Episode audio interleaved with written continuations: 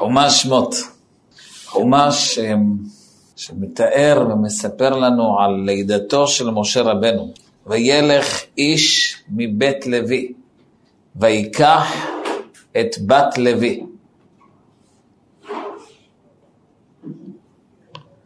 וילך איש מבית לוי עמרם, ויקח את בת לוי יוכבד. שימו לב שהתורה כאן בפסוק הזה מספרת שעמרם לוקח את אה, יוכבד לאישה. יש כמה מדרשים כאן בסיפור הזה. מיד אחר נישואים אלו נולד משה. איך יכול להיות? והרי אהרון ומרים גדולים ממנו. אז אם כתוב שמשה רבנו נולד מיד אחרי שהוא התחתן איתה, וילך איש מבית לוי ויקח את בת לוי, איך זה שכבר יש את משה ומרים? אומרים חכמים, עמרם גדול הדור היה, כיוון שגזר פרעה הרשע, כל הבן הילוד היאורה תשליכוהו, אמר עמרם, לשווא אנו עמלים ומולידים צאצאים, בשביל מה להביא ילדים? גם ככה יזרקו אותם ליאור. חבל על הזמן. עמדו כולם וגרשו את נשותיהם. עמרם גירש את אשתו. אמרו כולם, אם, אם כבוד הרב, גדול הדור, גירש את אשתו, עמדו כולם וגרשו את נשותיהם. אמרה לו בתו מרים, אבא, קשה גזירתך יותר משל פרעה. אתה יותר גרוע, הגזירה שלך יותר קשה משל פרעה.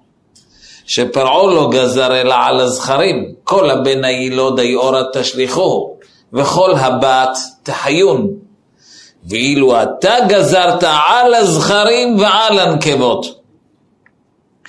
פרעה לא גזר אלא בעולם הזה, ואתה בעולם הזה ולעולם הבא. פרעה הרשע ספק מתקיימת גזירתו, ספק אינה מתקיימת, אתה צדיק, בוודאי שגזירתך מתקיימת. עמד והחזיר את אשתו.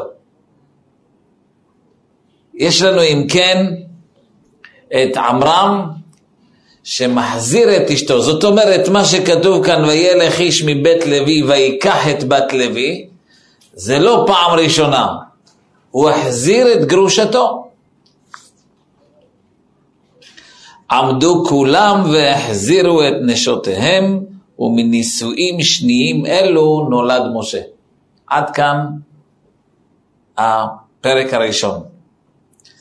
ממשיך המדרש, וזה גם גמרא, על הפסוק וילך איש מבית לוי ויקח, ויקח את בת לוי, זה נישואים. אומר המדרש, למה כתוב ויקח?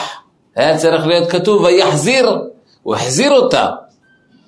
אמר רבי יהודה בר זבינה, שעשה לו עמרם כמעשה נישואים ראשונים. הושיבה באפריון, עמרם עשה ליוכבד חופה, כדרך שעושים לבתולה הנישאת, ואהרון ומרים היו מרקדים לפניה, ומלאכי השרת אמרו, הם הבנים שמחה. זאת אומרת, יש לנו כאן תיאור איך היה החתונה השנייה. החתונה השנייה הייתה, עמרם עשה חופה, הרקדנים היו אהרון ומרים, והזמרים היו מלאכי השרת. ומלאכי השרת אמרו, הם הבנים שמחה. זאת אומרת, היה שם מקהלה של מלאכים, צוות רקדנים, אהרון ומרים, ועל הלוגיסטיקה, על כל המערכת הכללית, היה ממונה הבעל היקר החתן, עמרם. אני כאן לא כל כך הבנתי. הרי בסך הכל גרשת אותה בטעות. מרים הסבירה לאבא של אבא, אתה לא אמור לגרש אותו. מה היא אשמה? מה אמא שלנו האשמה? אתה, אתה מסבך את העסק יותר. תחזיר את אמא. להחזיר אותה. אז אני במקום עמרם, אנחנו כבר מכירים את יוכבד, בסדר, גר, גרש אותה, תחזיר אותה, זהו.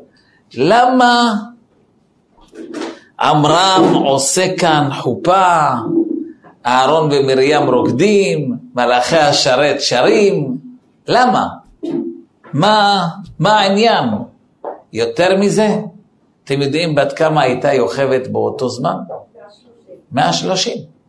היא כבר לא הייתה איזה בחורה צעירה שאתמול, שעכשיו מתחתנת. כבר בת 130 וכבר יש לה שני ילדים. בסדר. עכשיו היא צריכה ניגונים וריקודים. מה, מה כתוב כאן? אני חושב שכתוב כאן נקודה מאוד מאוד חשובה. מאוד. כתוב כאן שאם אתה רוצה ילדים כמו משה רבנו, חייב שיהיה בבית שמחה. אתה לא יכול לגדל, להרים ילדים ברמה כזאת גבוהה כמו משה רבנו, אם הבית שלך מתנהל באווירה של רצינות. יש הורים מאוד רציניים, לא עצובים, עצובים זה עוד, עוד מכה, זה עוד נפילה. אבל יש הורים שהם רציניים. בוקר טוב, ילדים לקום בבקשה להתלבש, ללכת לבית הספר, בוקר טוב, נו, להזדרז, להכין סנדוויצ'ים. אווירה בבית רצינית. חז"ל פה מגלים לנו שמאווירה רצינית לא יוצא משה רבנו. אתה רוצה משה רבנו? אתה רוצה משה רבנו? תדע לך שמשה רבנו יוצא כשיש שמחה. אם אין שמחה בבית, אין אווירה של הומור, של שמחה, ככה, ככה לא יוצא שום דבר. יוצאים ילדים, אתה יודע, ככה, פחות או יותר, סטנדרט. לא משה רבנו. כדי לזכות שהילדים שלך יהיו ילדים שמאירים את העולם, אתה צריך שהבית יהיה בית של הומור, בית של שמחה. אני קראתי סיפור על הרב וולבה. הרב וולבה, כשהיה נכנס בבוקר לבית שלו, היה אומר לאשתו כשהוא נכנס הביתה, שלום, לילה טוב. בערב, כשהוא היה חוזר בערב הביתה, שלום, בוקר טוב. תמיד הפוך. למה? שיהיה שמח, שיהיה מצחיק קצת. לא אווירה של רצינות, לא אווירה של קשיחות. קשיחות גורמת לניתוק בלבבות. תדעו לכם, כשחתן וכלה מנהלים ביניהם פגישה, כן, ומדברים, נו, מה נשמע, מה קורה? אז איך אתה מסכם את השבוע? מה אתה אומר? מה נראה לך? מה צריך לשפר? אז מה אתה חושב? ומה נראה לך? ומה אתה אומר? וככה, שעתיים דיבורים, לא היה חיוך אחד אפילו. לא היה אפילו בדיחה אחת. לא היה שם צחוקים. אין, אין, זה, זה נקרא שהלכו שעתיים חינם. חינם. למה? לא היה, לא היה שמחה. וכתוב בתורה, נקי יהיה לביתו שנה אחת ושימח את אשתו אשר לקח.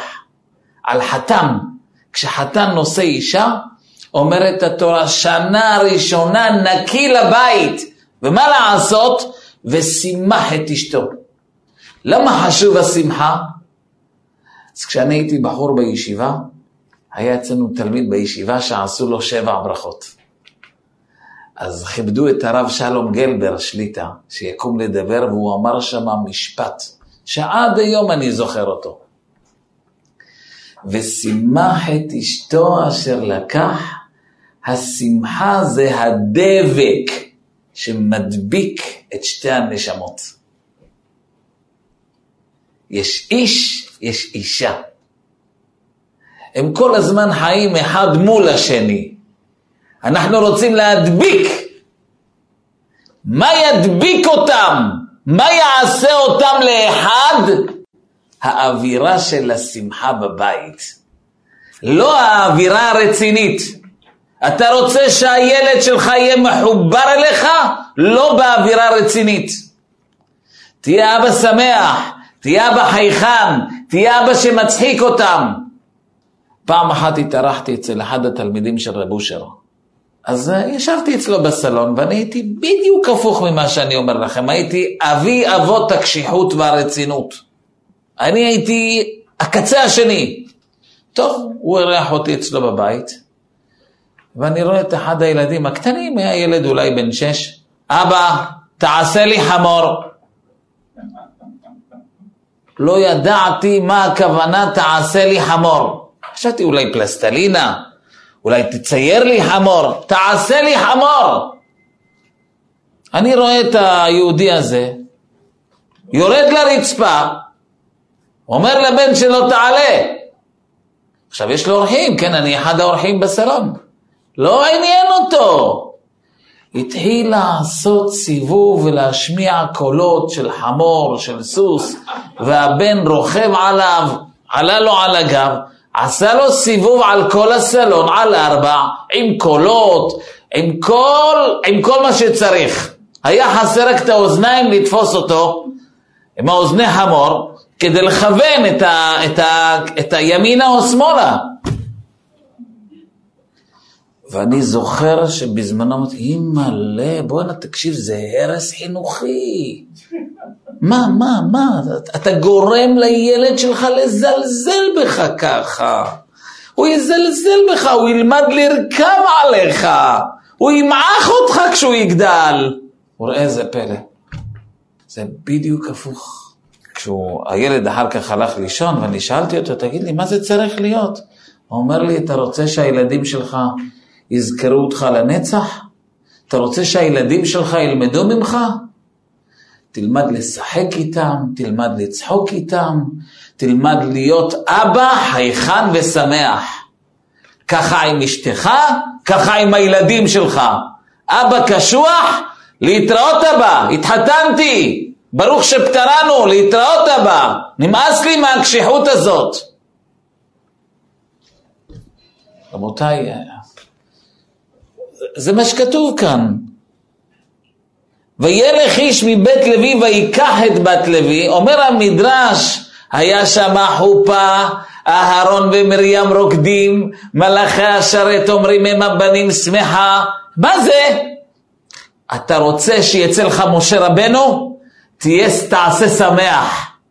תעשה שמח בבית, קצת מוזיקה, קצת ריקודים, קצת צחוקים. לא מקימים משפחה לתפארת עם קשיחות ועצבות, תשכחו מזה. איזה עבודה זאתי? איזה עבודה, איזה נקודה עצומה, חשובה, חשובה, זה חמצן רבותיי. איזה סוג אבא אתה רוצה להיות? כולם אומרים, ילדים צריכים קשיחות. אם אנחנו נחייך אליהם, הם יתאפסו עלינו, הם יעלו עלינו. בוודאי שצריך להציב גבולות. בוודאי שיש גבולות, מתי קמים, מתי יושנים, הכל בסדר, אבל בתוך הגבולות, מה האווירה שיש בבית? איזה אווירה אנחנו מכניסים? איזה? רבותיי, זה, זה לא רק על אבא ואימא, זה גם כל מחנך בכיתה שלו, מחנכים, כולם. גם אם אתה, תסתכלו, כשהולכים להרצאות, כשהולכים להרצאות של רב רציני, מי כבר מגיע? אבל כשהולכים להרצאות של רב שהוא מצחיק, שהוא מספר בדיחות, מלא אנשים באים, מלא אנשים מקשיבים. למה? הוא פותח את הלב עם הצחוקים שלו, זה פותח לבבות. פעם יצא לי דיבור עם הרב לסרי. הרב לסרי הידוע. אז הוא סיפר לי שהוא עכשיו היה באיזה הרצאה, ואחריו הגיע איזה רב גדול לדבר. אז הוא אמר, אתה יודע למה הביאו אותי? אותי הביאו שאני אצחיק את כולם ואפתח להם את הלב. עכשיו אפשר להביא את הרב הרציני ההוא שידבר איתם מה שהוא רוצה, כבר הלב נפתח. זה, זה נקודה ידועה, זה נקודה חשובה. אז כדאי, כדאי לנו, אם אנחנו רוצים נחת מהילדים, לא רוצים לסבול מהילדים שלנו, הורים קשוחים, ילדים קשוחים, הורים שמחים, ילדים שמחים. שנזכה, שנזכה ללכת עם הנקודה הזאת. זו נקודה מאוד מאוד חשובה, ואני ברשותכם רוצה לעבור לנקודה הבאה. ויהי בימים ההם, ויגדל משה ויצא אל אחיו, וירא בסבלותם, וירא איש מצרי, מכה איש עברי מאחיו. כתוב כאן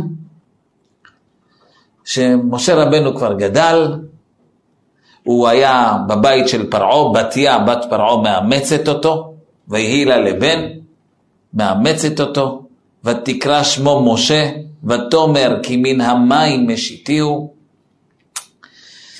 משה רבנו גודל, כבר נהיה גדול. יש כאן כמה דעות בין כמה הוא היה, יש דעות שהוא היה בן עשרים, כבר הוא היה בגיל העשרים, ויגדל משה ויצא לאחיו, יוצא לאחיו היהודים. אימא שלו, אימא שלו סיפרה לו, יוכבד הייתה המניקה שלו. ויגדל משה ויצא לאחיו, וירא בסבלותם. שימו לב, כתוב שהוא ראה שהאחים שלו סובלים. אומר רש"י, נתן עיניו וליבו להיות מצר עליהם. וירא בסבלותם.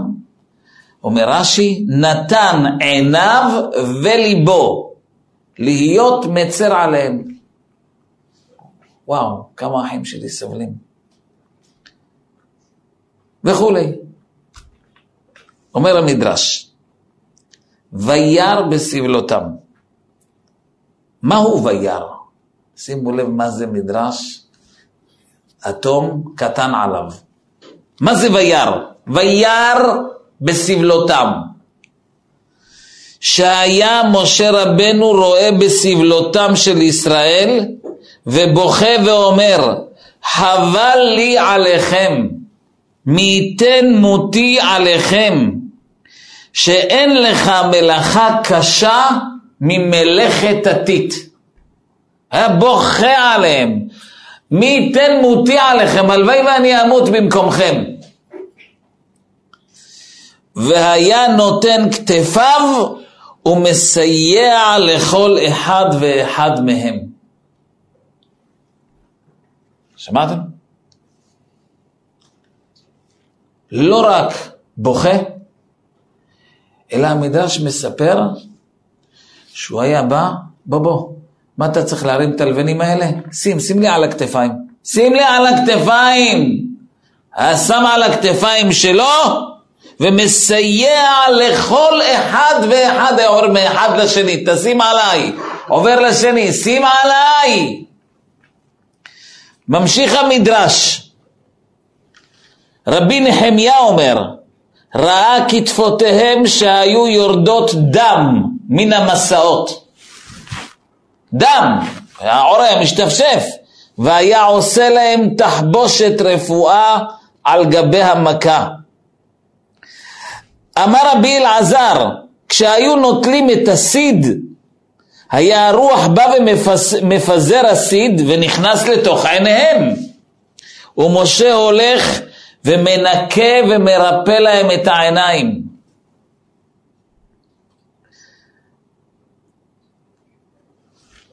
וכשהיה רואה מתים ומושלכים באשפתות ואין קוברים אותם, משה רבנו עליו השלום היה מטפל בהם וקוברם.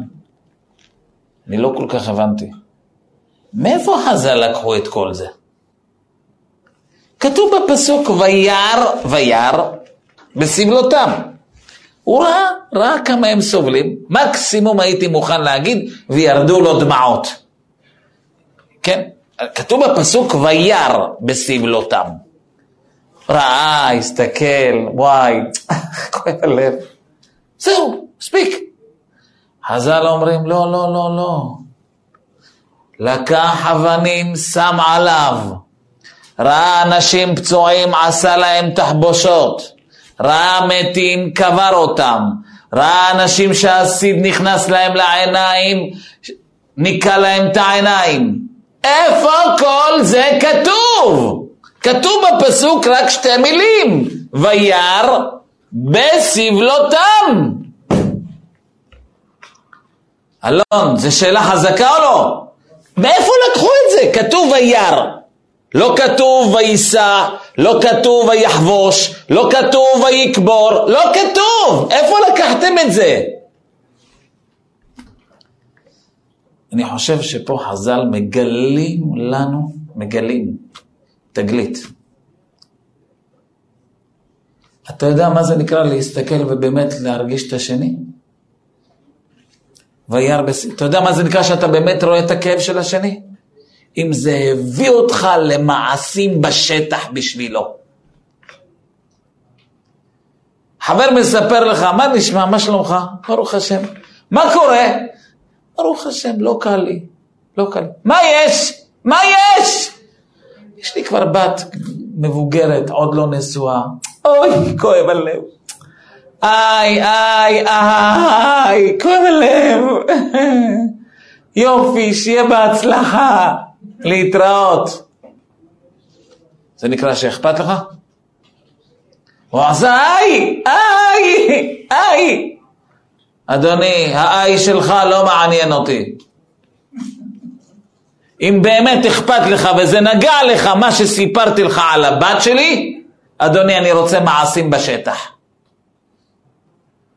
עכשיו, אם אתה חבר אמיתי, לך תרים טלפון לשטחנים, לך תזוז, לך תחפש, לך תעשה משהו. אתה יודע מה, אם אתה לא יכול, לפחות לך תגיד ספר תהילים על הבת שלי. אני רוצה לראות עשייה. וירא בסבלותם, מגלים חז"ל, אתה יודע מה זה נקרא שחבר רואה אותך? לראות אותך? זה לא לראות אותך ו... לא, ממש לא. לראות אותך זה אם זה הביא אותו לפעול. אם זה לא הביא אותו לפעול, בשבילך להקל עליך, אין פה ראייה. זה לא נקרא אכפתיות. וואו, וואו, זה ענק, זה חזק. לעשות קולות בטלפון להגיד, וואי, אני שומע, פש, ליבי עליך, יואו, איזה כאב, איזה כואב, כואב לשמוע, כואב, מזעזע, מזעזע. אדוני, אם זה מזעזע אותך, אז מה עשית בשביל הזעזוע הזה? כלום. אז זה עוד לא נקרא שאתה ראית. זה לא נקרא. זה לא נקרא אכפתיות. אני זוכר אני זוכר שכשאימא שלי נפטרה, והיינו תשעה יתומים, כשאימא נפטרה, אז היו כאלה, יואו, מסכנים, צאן ללא רועה, מסכנים, אם עכשיו יהיו צאן ללא רועה. זה לא, לא, צאן ללא רועה לא עושה כלום לתשעה יתומים. לא עושה כלום. באה אחת, כן, שלום, מה קורה פה? מי זה, מי זה הילדים? אני רוצה לראות אותם. אני רוצה לראות אותם. הסתכלה, אוקיי, אוקיי, אה, אני רואה שלילד הזה חסר, הנעל שלו קרועה. אוקיי, בסדר. אמ, תגיד לי, אמ, כמה חולצות יש לך? כמה? אז כל אחד מהאחים שלי אמר משהו. שתקה, הלכה, חזרה, הביאה את הרשימה, מה היא ראתה שחסר. קחו מתוקים שלי, קחו, בהצלחה. עוד אחד הגיע, לאבא שלי שיחיה. אמר לו, מה קורה? הגברת הלכה, תגיד לי, מה אני יכול לעזור לך? אפשר לעזור לך אולי קצת בחשמל, משהו, כמה תשלומים. נתן משהו לאבא. זה, זה נקרא שבאמת אכפת לך. לבוא להגיד צאן ללא רועה, צאן ללא, זה לא עוזר וזה לא נקרא אכפתיות. וירא בסבלותם, אדוני, קח עליך כמה לבנים, שים על הכתפיים שלך. זה נקרא אצלי וירא בסבלותם. אחות של אימא שלי, דודה יהודית, שמעה את. אימא שלי, אחותה הגדולה, דודה יהודית במקום התייצבה. אמרה, אני אחראית על הנסיעות של הילדים ועל כל מה שקשור לממתקים. נקודה. מאז, כל פסיק שאני צריך לנסוע לישיבה ולחזור, דודה יהודית מתייצבת כמו חיילת עם האוטו על הבוקר, שש וחצי, היא כבר ליד הדלת של הבית שלנו, מכינה כזה סל של ממתקים, לוקחת אותי לישיבה. לנסות, לנסות קצת, קצת לשכך, לשכך. שהילדים לא ירגישו מאה אחוז מסכנים. לא! הנה דודה בשטח, הנה לוקחים את, את, את הילד לישיבה, הנה דואגים לו לסל, סל מלא ממתקים. הייתי הכי מפוצץ ממתקים בישיבה מהדודה, דודה יהודית, שזה יהיה לה לזכות. זה, זה נקרא וירא בסבלותם. לא דיבורים, זה לא דיבורים, אם באמת אתה אכפת לך מאשתך. אשתך מספרת לך, אתה יודע, אני לא מרגישה טוב, אני מרגישה מה זה חולשה לאחרונה. והוא אומר לה, ליבי עלייך. ליבי ליבי, עיני עיני יורדה מים. אדוני, מה יורדה מים? מה? איך? איך? אני מספר לך שאני חולה, אז תכין כוס תה. תביא משהו. אז תציע לי לשתות, תעשה משהו, אולי תבוא, תסדר פה את האזור, שאני ארגיש קצת יותר נוח. מעשים! אני רוצה לספר לכם איזה משהו שהיה לי השבוע ביום ראשון.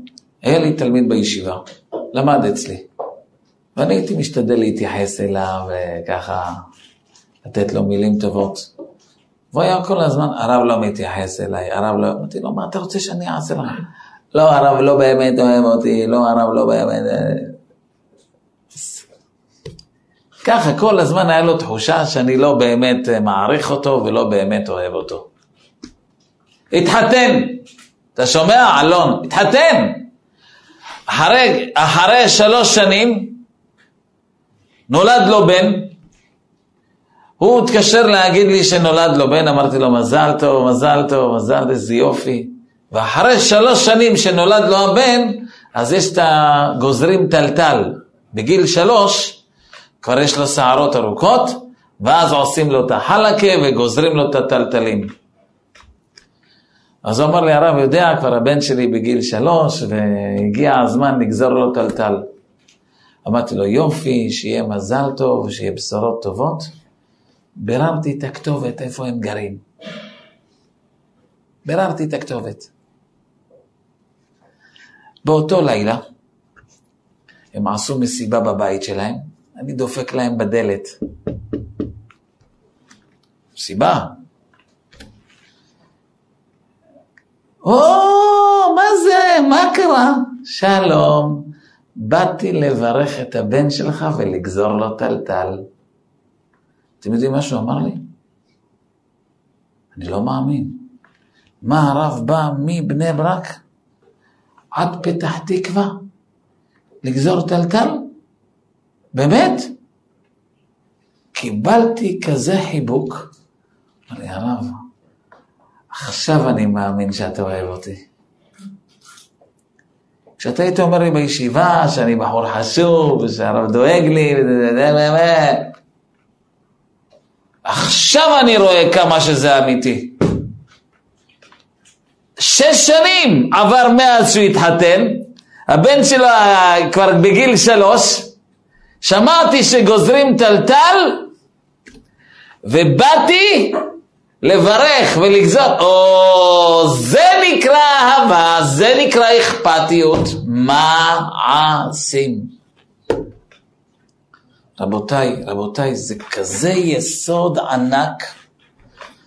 הרבה פעמים האישה יכולה להגיד לבעלה, לא אכפת לך ממני, אתה לא חושב עליי, אתה לא באמת דואג לי. הוא אומר, למה? אבל הרמתי אלייך טלפון. אבל שואל אותך מה שלומך. זה הבעיה, שזה רק דיבורים. הילד שלך, הילד שלך.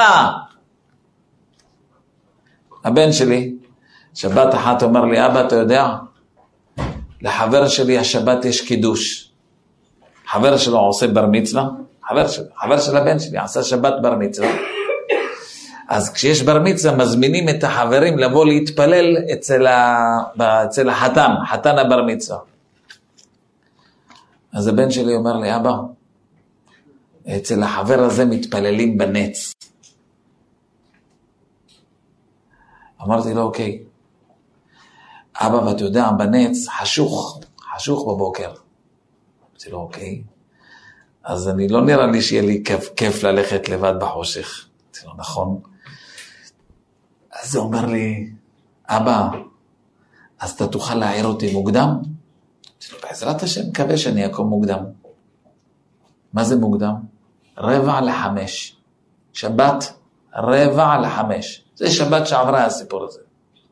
רבע לחמש. לפני שבועיים. לפני שבועיים היה הסיפור הזה.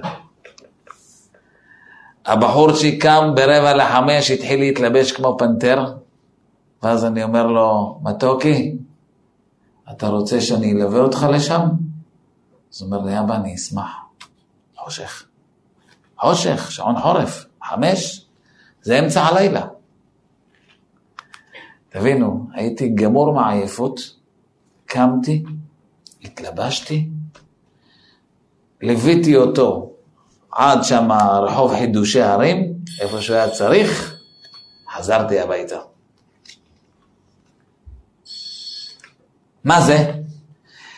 פה נתת אהבה, פה נתת אכפתיות, פי כמה מעשרים מילים, מיליון מילים. קמת בחושך, אתה עצמך לא אמור להתפלל לתפילה שאני מתפלל בשבת, זה בשבע וחצי, ואתה קם בחמש ללוות את הבן שלך ברחוב כי הוא הולך לחברים שלו. ממי למדתי את זה? ממי למדתי את זה? מאימא זיכרונה לברכה. כשהייתי ילד קטן, הייתי פשוט משוגע על סבא שלי. היה לי סבא, קראו לו סבא שלמה. אין, אין, הייתי, סבא שלמה זה היה אבא מספר שתיים שלי. וואו. הוא היה מחבק, הוא היה מנשק, הוא היה סבא מיוחד. סבא שלמה היה מהזקנים התימנים של פעם, שקמים כל בוקר בארבע. או כי הם לא נרדמים, או כי ככה זה, ככה קמים אצלהם, בארבע.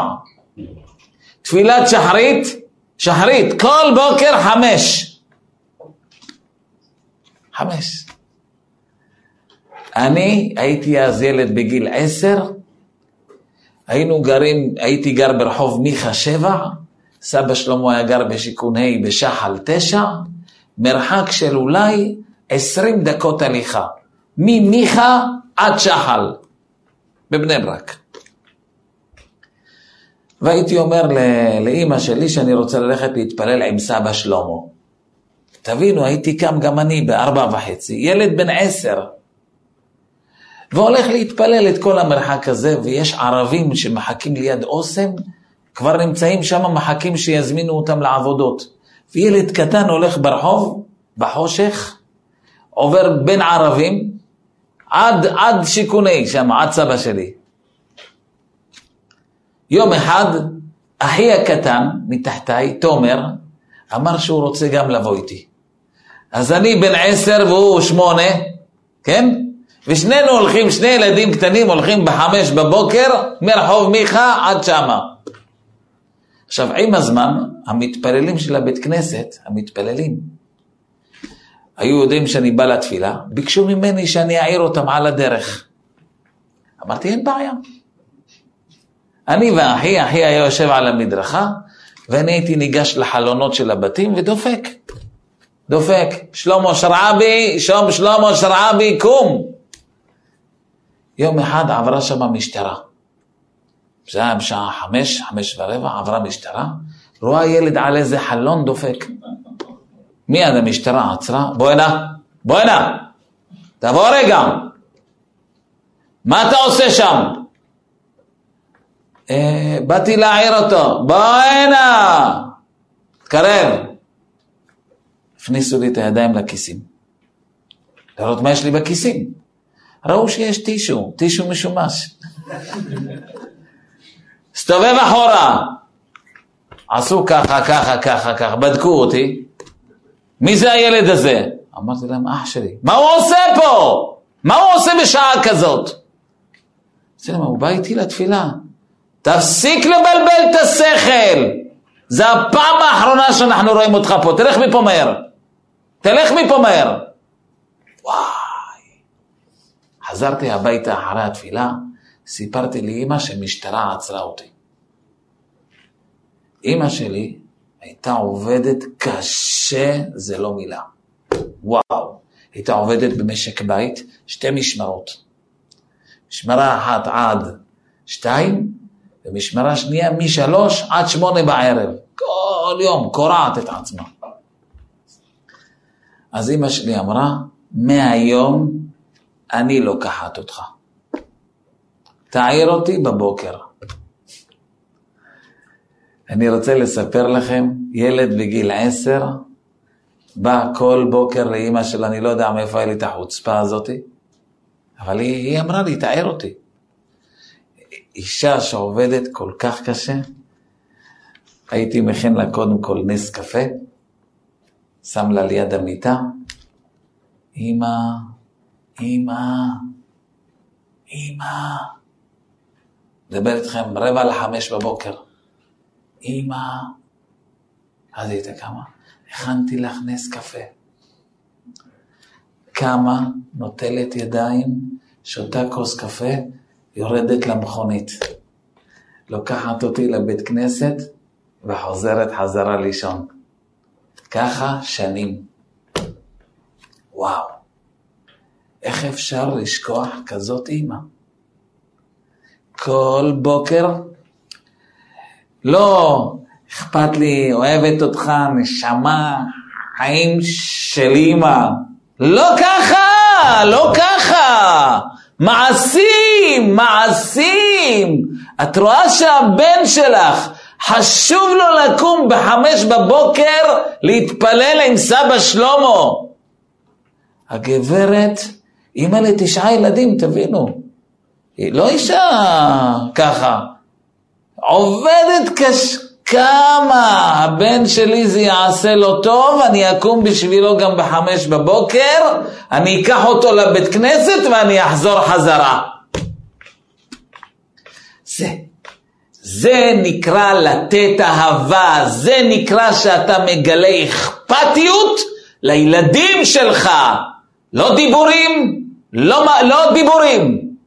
וירא בסבלותם, זה תהיה שם בשבילם בכאב, בבעיה, תעשה, תעשה. תראה לבן שלך, אני איתך, אני איתך. זה... אמא נפטרה לפני למעלה מ-35 שנה. היא בעצמות שלי. אין כמעט שיחה או שבוע שאני לא מזכיר לו אותה, את סבא שלמה.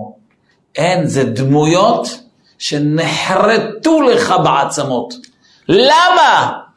מעשים, מעשים.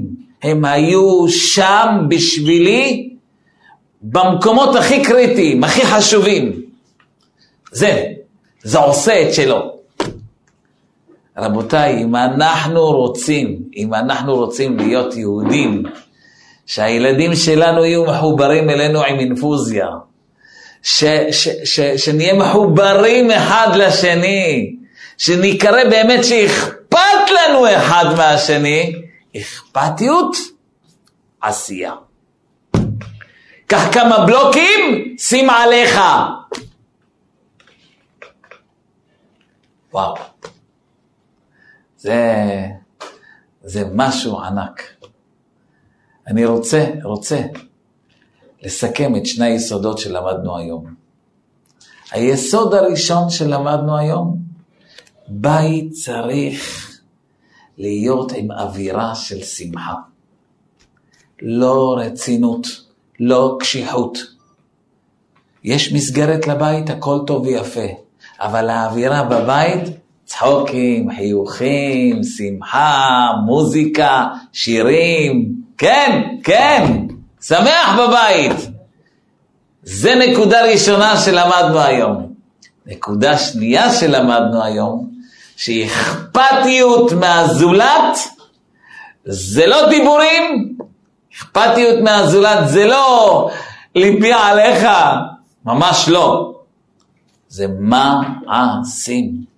מעשים פירושו של דבר שאתה לוקח חלק בפועל מהקושי שהוא עובר. אתה נכנס איתו, עמו אנוכי בצרה. יהי רצון שנזכה כולנו ללכת בדרך האמת, אמן כן יהי רצון.